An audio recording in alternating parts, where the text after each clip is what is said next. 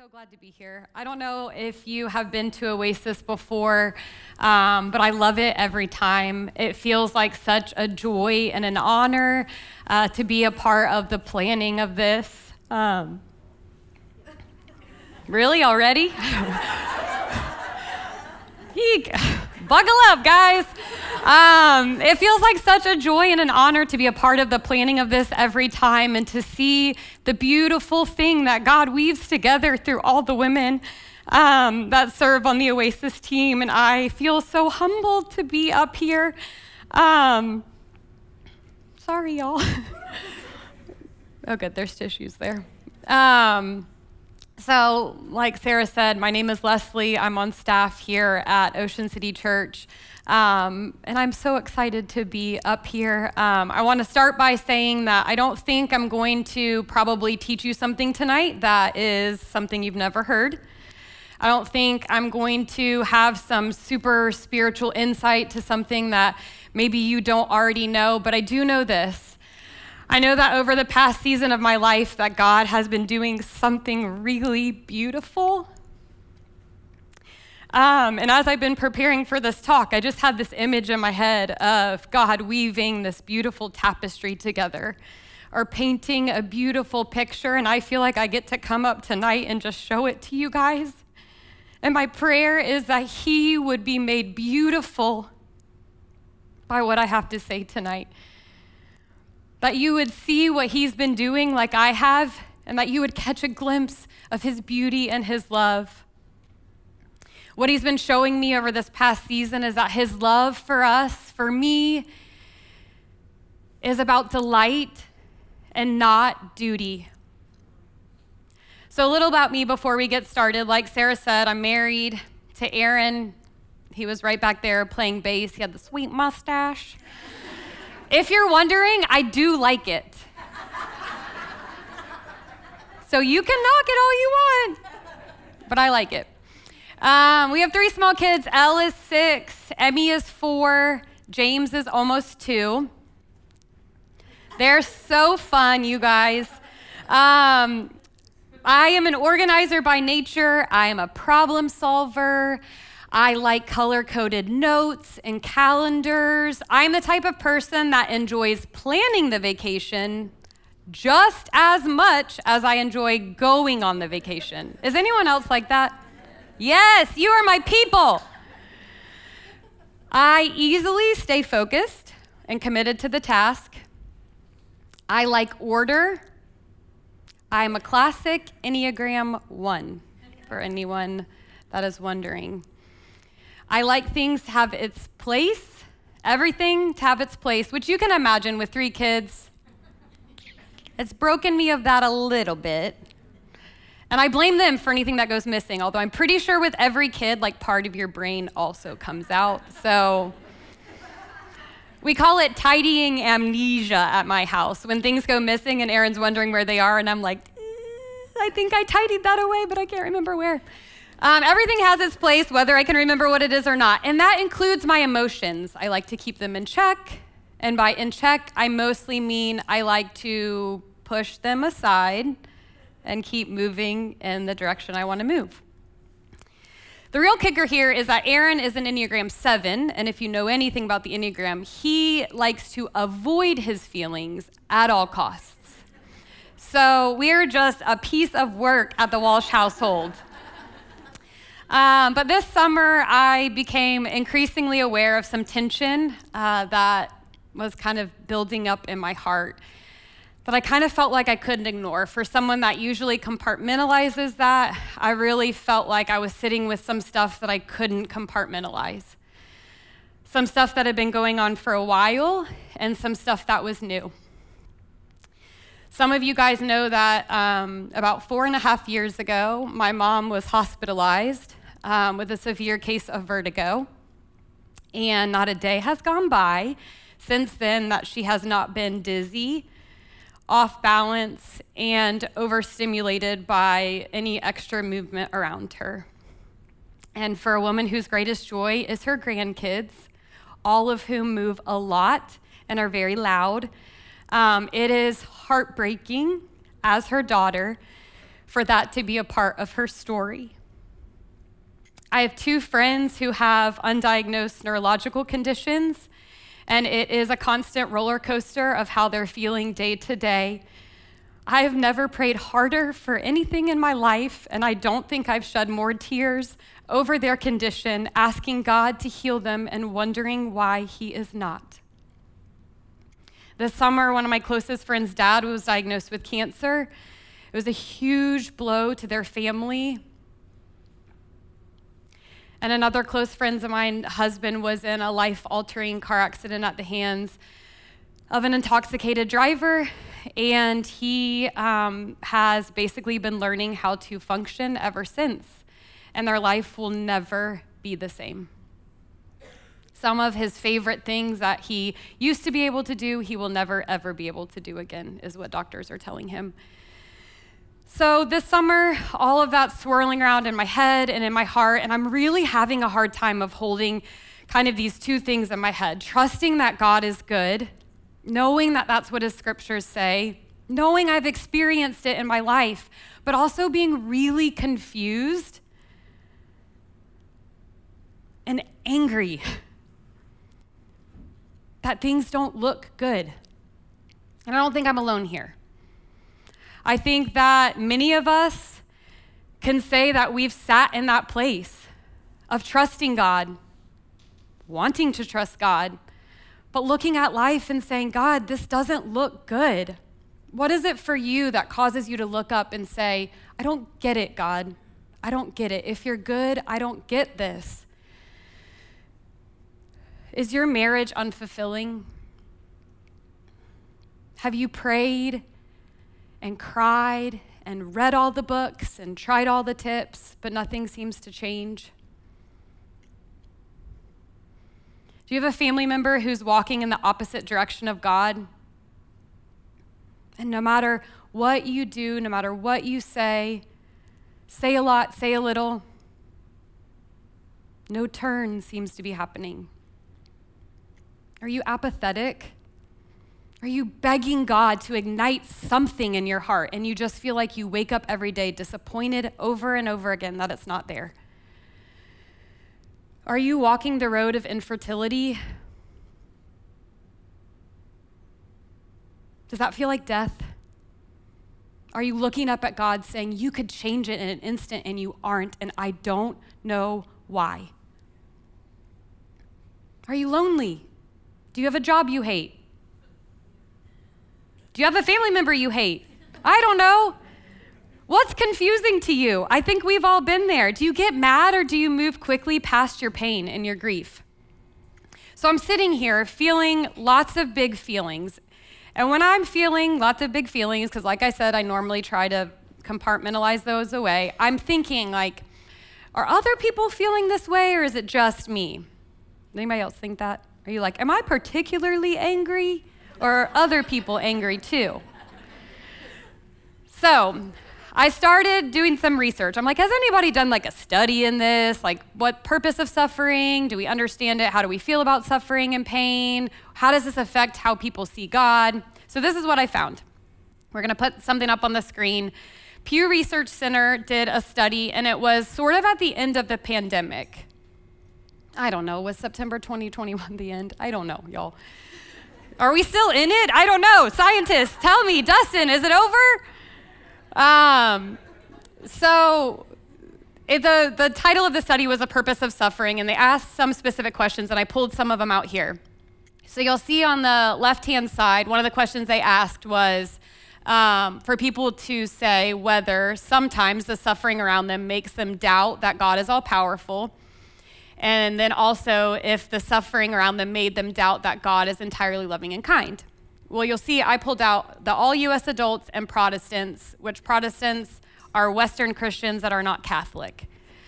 So that's a pretty low percentage, 16% of all U.S. adults, and then 10% of Protestants. It's pretty low. I'm assuming those are the same people in both questions. And then to the right, you'll see they ask people whether they often, sometimes, rarely, or never get angry with God for allowing so much suffering This was surprising to me because, as you can see, over 3/4 of people, whether all US adults or Protestants, said that they rarely or never get angry with God. This surprised me. So, not thinking that this survey was truthful or accurate, as a true Enneagram 1, I did my own survey. And what I found, and the women that I polled with these same questions, I sent a survey to a bunch of women, all Christians, different ages, different denominations. And what I found, at least for the question on the right, was that the results were almost completely opposite. So what I found in my survey, which is a little bit less well reputed, was that over 3/4 of women are often and sometimes angry at God about the suffering that they see. Actually, only one woman out of everyone that I sent this to said that she's never angry with God regarding pain and suffering around her. So I don't know why there's this discrepancy here. There could be a lot of reasons. This polled men and women. My survey only polled women. I'll let you read into that. I don't know if women are angrier or just more honest about being angry. I don't know if some people are just too busy to even know what they feel. Do you ever have someone ask you, like, how you doing? And you're like, I don't know. I haven't had time to think about how I'm doing. Are you kidding me? I think some people just don't know how they feel. Are some people stuffing the truth? Are we not being honest with ourselves? Are some people just not feeling angry? I don't know. I don't know why the discrepancy. Maybe the people I'm friends with are just like me, honestly.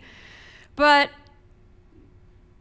I know that the experiences of the people around me have shown me that most of us, if we're honest with ourselves, we're asking God, are you really loving? Are you really kind? Are you really good? Because I'm kind of mad right now at what you're letting happen right here. And I think this is so well summed up. A songwriter that I love, her name is Bethany Barnard. If you have not heard her newest album, listen to it, write it down. She says this in one of her songs. I know that you love me in my head, but the tightness in my chest has something else to say. We can have all the right theology in our mind, but sometimes our heart and even our body is telling a different story. So one day this summer, I'm feeling particularly raw with God, and at this point, all I have are tears. Like, I'm kind of raging on the inside, and I'm just crying. And when I would normally resist that, I felt invited by God to be honest with him. And I was with him one day, and I had this picture in my head of a parent bending down and picking up a little kid, and the little kid is just mad and resisting being comforted and is just kicking and hitting the parent. And I don't know if you've ever had a kid like that. We had one. And as I had that image in my head, I heard God say, Mary and Martha and Lazarus. And I didn't know what the connection was at the time, but I opened up to John 11 and I read it. And I just said, I'm gonna sit here for a while in this passage. And so there are some things that God has revealed to me as I've been looking at this passage and studying this passage, and I wanna share some of it with you guys tonight. Like I said, tonight, if you hear nothing else, I want you to hear that Jesus' love for you is all about delight and not duty. So some of the things that I see in this passage, the first one is that his love is an invitation to believe who he is. We see in John 11, in verse 14, it says, then Jesus told them plainly, this is the disciples before they've gone back to where Lazarus has died. Lazarus has died, and for your sake, I am glad that I was not there, so that you may believe. But let us go to him." And then in John 11, starting in 25, this is Jesus talking to Martha, and he says, Jesus said to her, "I am the resurrection and the life. Whoever believes in me, though he die, yet shall he live. And everyone who lives and believes in me shall never die. Do you believe this?" She said to him, "Yes, Lord, I believe that you are the Christ, the Son of God." So you've seen that this word believe is kind of woven throughout this passage. And what is it that he wants us to believe? I think for many of us, if we've been in the church for a while, when we're thinking about things that are hard or confusing, we think of this verse that I'm going to put up. And someone's probably spoken this over you if you've been in some sort of painful or hard situation. It's Romans 8:28, and it says, "And we know that all things work together for good to them that love God, to them who are called according to his purpose." Has someone said that to you before? It's true. He works all things together for good. But if it doesn't feel and look good, does that give you a lot of strength and comfort in the moment? It might, and I hope it does. Maybe after tonight it will. But it doesn't always give me the strength I need in the moment. Like, okay, this is for my good or for her good, but this doesn't look good. It looks pretty crappy. So what else could God be saying here? What else does he want us to believe? So when I started digging into this and looking at the Greek, what I found was that what this word believe means in verse 26 actually leads us to a new discussion about believing. So in 11:26, Jesus says, "Everyone who lives and believes in me shall never die." The combination of words used here in the Greek is actually speaking about the nature and dignity of Christ. See, when we're going through something hard or someone we love is, we're often thinking about believing God for what he will or can do. But Jesus is actually leading us to consider trusting him for who he is. Other places that this particular wording is used, in John 6, Jesus says, "Believe that he is the Holy One of God." In 1 John 5, he says to believe that he is the Christ of God. And in John 10, he says to believe that the Father is in me and I am in the Father.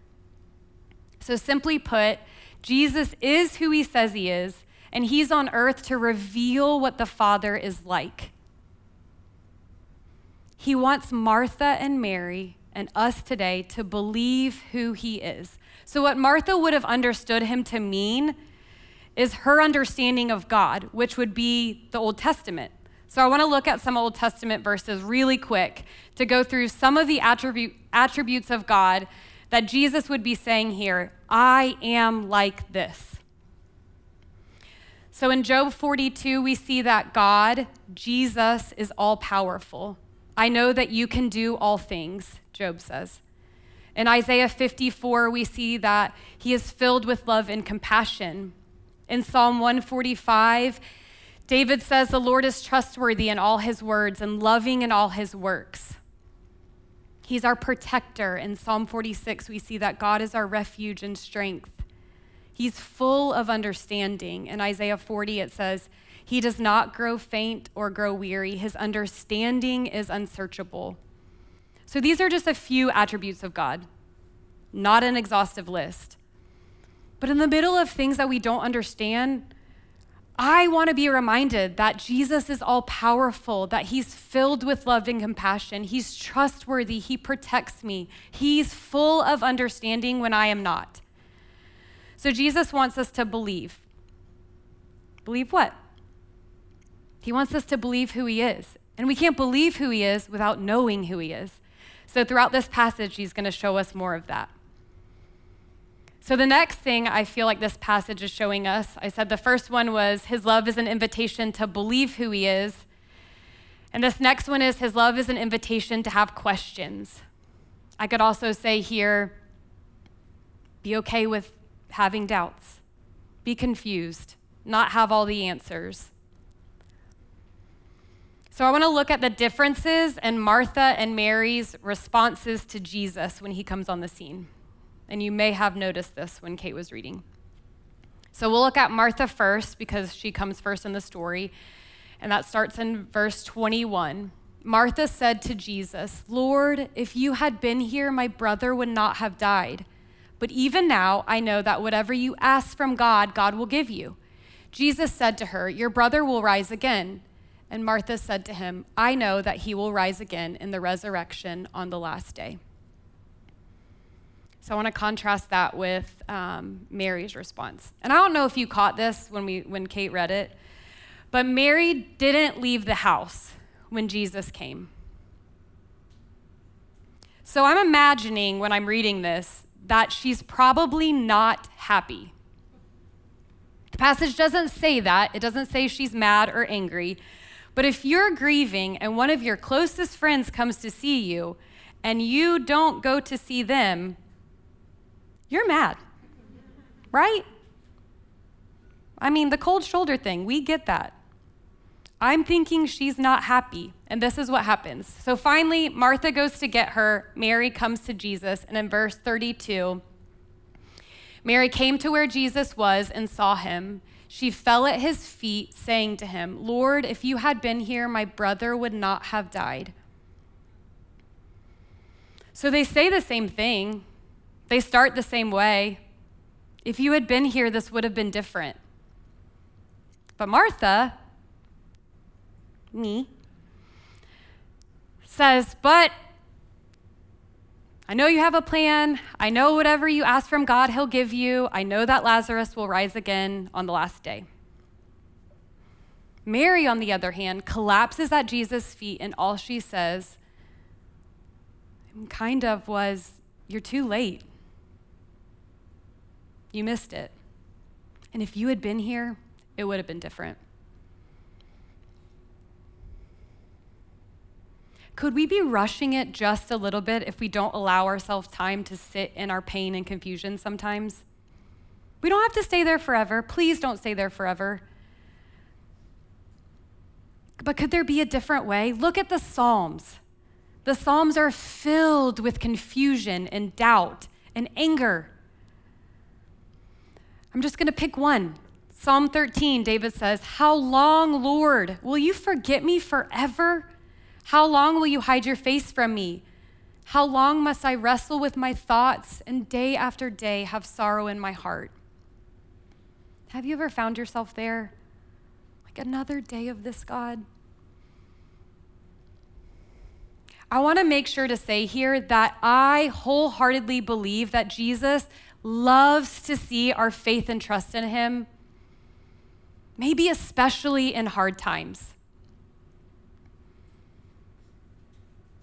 But what if we're missing something by rushing to say that we trust him and not allowing ourselves to feel pain? This world is filled with it. Like I said, we don't have to sit here forever. But what if pausing in our confusion, our frustration, our pain actually leads us into his arms in a way that we would not experience otherwise if we rush to avoid them? Okay, lastly, his love is an invitation to believe who he is. His love is an invitation to have questions, and his love is an invitation to experience his embrace. So we see in John 11:33, it says, "When Jesus saw her, Mary, weeping, and the Jews who had come with her also weeping, he was deeply moved in his spirit and greatly troubled. And he said, 'Where have you laid him?' They said to him, 'Lord, come and see.' Jesus wept. So the Jews said, 'See how he loved him.'" I'll be honest, when I've read this passage before, I don't think I was really accurately imagining what this passage says. First of all, when I've read this passage, I'm confused, because if you know what happens next, which many of you probably do, I mean, Jesus says it here, show me where you've laid him, and they're gonna take Jesus to where Lazarus is buried. Jesus goes to the tomb, and Lazarus walks out of it when Jesus tells him to. So why would Jesus prolong the pain? Why would he prolong the confusion,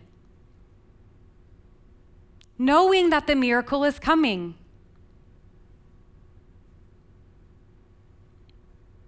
Just do the miracle already. That's how I felt when I read this, kind of mad. A friend reminded me that we were together years ago and someone preached a message on Jesus wept, and I literally told her afterwards, I think that passage is dumb. She said, I heard your teaching on Jesus wept, and I want to share this memory with you.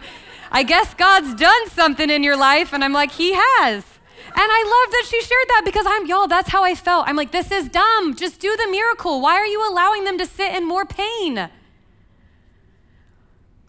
I also haven't really pictured Jesus weeping, if I'm honest. Like maybe like a little tear down his face, but weeping, that's like ugly crying. Have you pictured Jesus ugly cry before? I hadn't. I was an art major in college, so I know that there's a lot of art that's been painted over the years of historical scenes. So when I started realizing, I think I've maybe been imagining this scene wrong, I decided to go look and see how it's been portrayed. Mainly because I like to have someone to blame. So I'm like, are people painting this wrong? Have I seen this portrayed wrong? So here, I'm gonna show you guys some of the paintings I found entitled, Jesus Wept. First one. This is probably mostly what I'm imagining.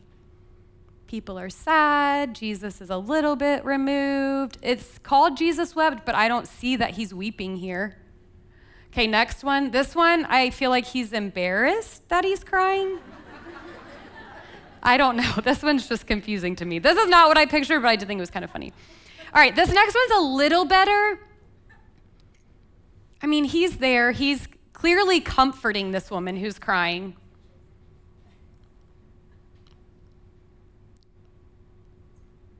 But it kind of feels like this is what he's supposed to do, right? Okay, this next one's my favorite. Mainly because Jesus just looks straight up annoyed. This is a stained glass.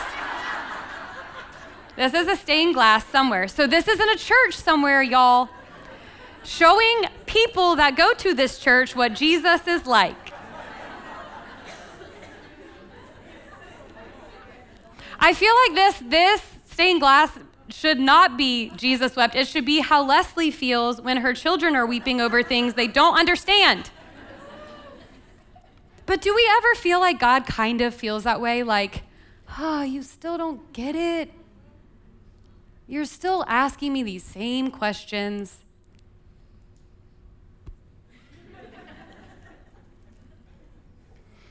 I mean, any of those pictures, do you find yourself feeling like Jesus is like that sometimes? Maybe a little too far away, comforting you because that's his job. Okay, not all is lost, because there is an artist. His name is Daniel Bonnell, or Bonnell, I'm not sure. And this is his portrayal of Jesus Wept.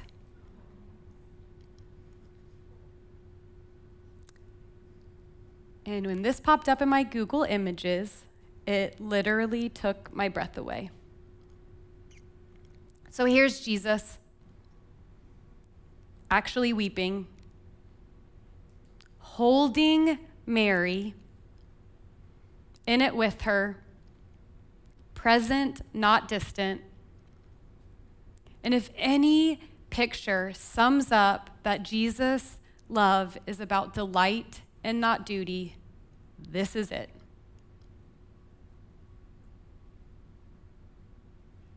I printed a bunch out, so you can grab one on the way out.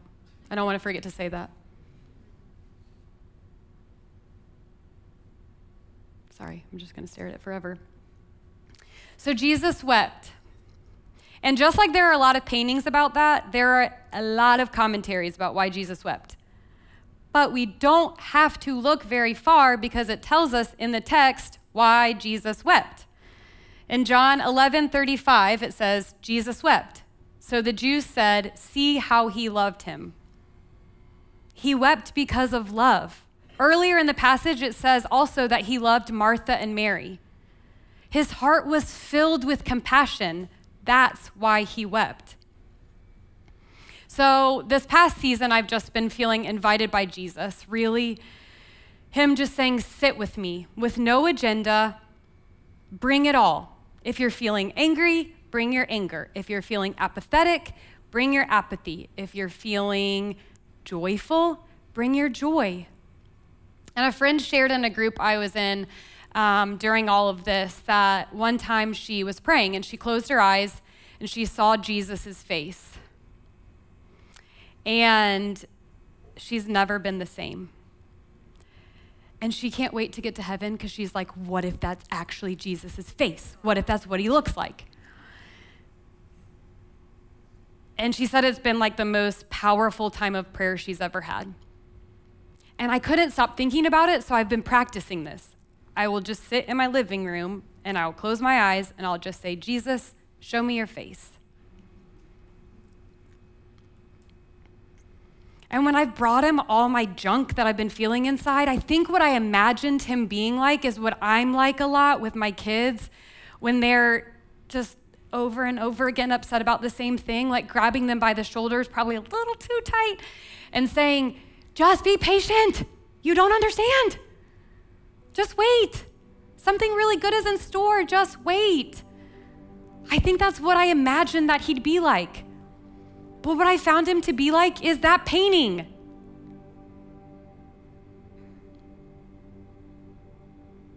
Compassionate, loving, kind. Could he be wanting to do the same with you tonight? Like I said, his love for you is all about delight and not duty. And I know that there have got to be some of you out there tonight that are like, I don't need this. I don't even want this. I need God's power.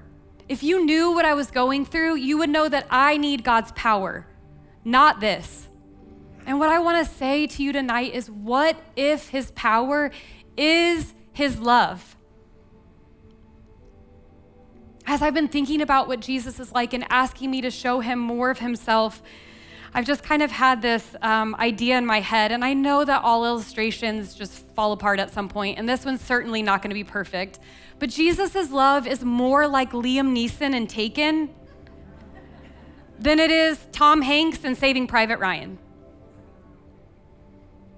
Tom Hanks in Saving Private Ryan is sacrificing a lot, very committed to the task, but he's doing it because it's his job. It's his duty to do that. Liam Neeson in Taken, committed, sacrificing it all, but why? Because he delights in his daughter and he wants her safe and whole and back with him.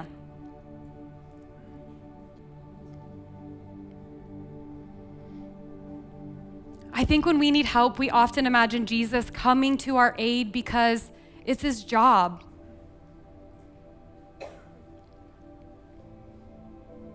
But he's coming to our aid and coming to us because he wants to know us and he wants us to know him. I'm reading this book called Gentle and Lowly, and I know some of you guys have read it too.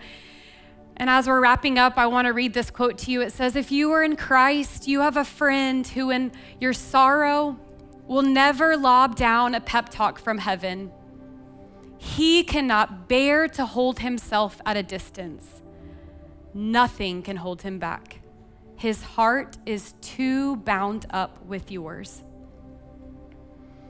Imagine how radically free our hearts could be if we believed that in our pain and in our joy, Jesus was with us, sharing in it.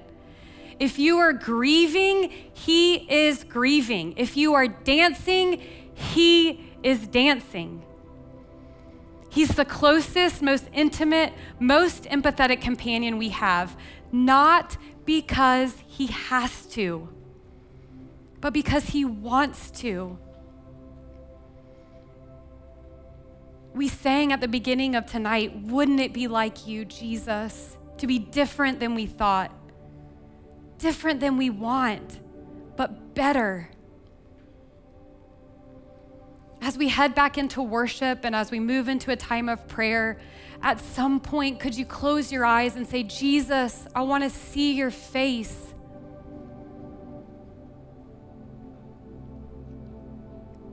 And Jesus, would you do it? Would you do it, Jesus?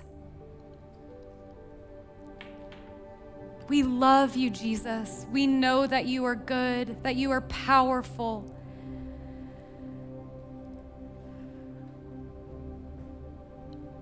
And we know that you want to show us what you're like. That you're better than even our best imaginations of what you're like. More of you, Jesus, more of you, Jesus, more of you, Jesus. We love you and we thank you.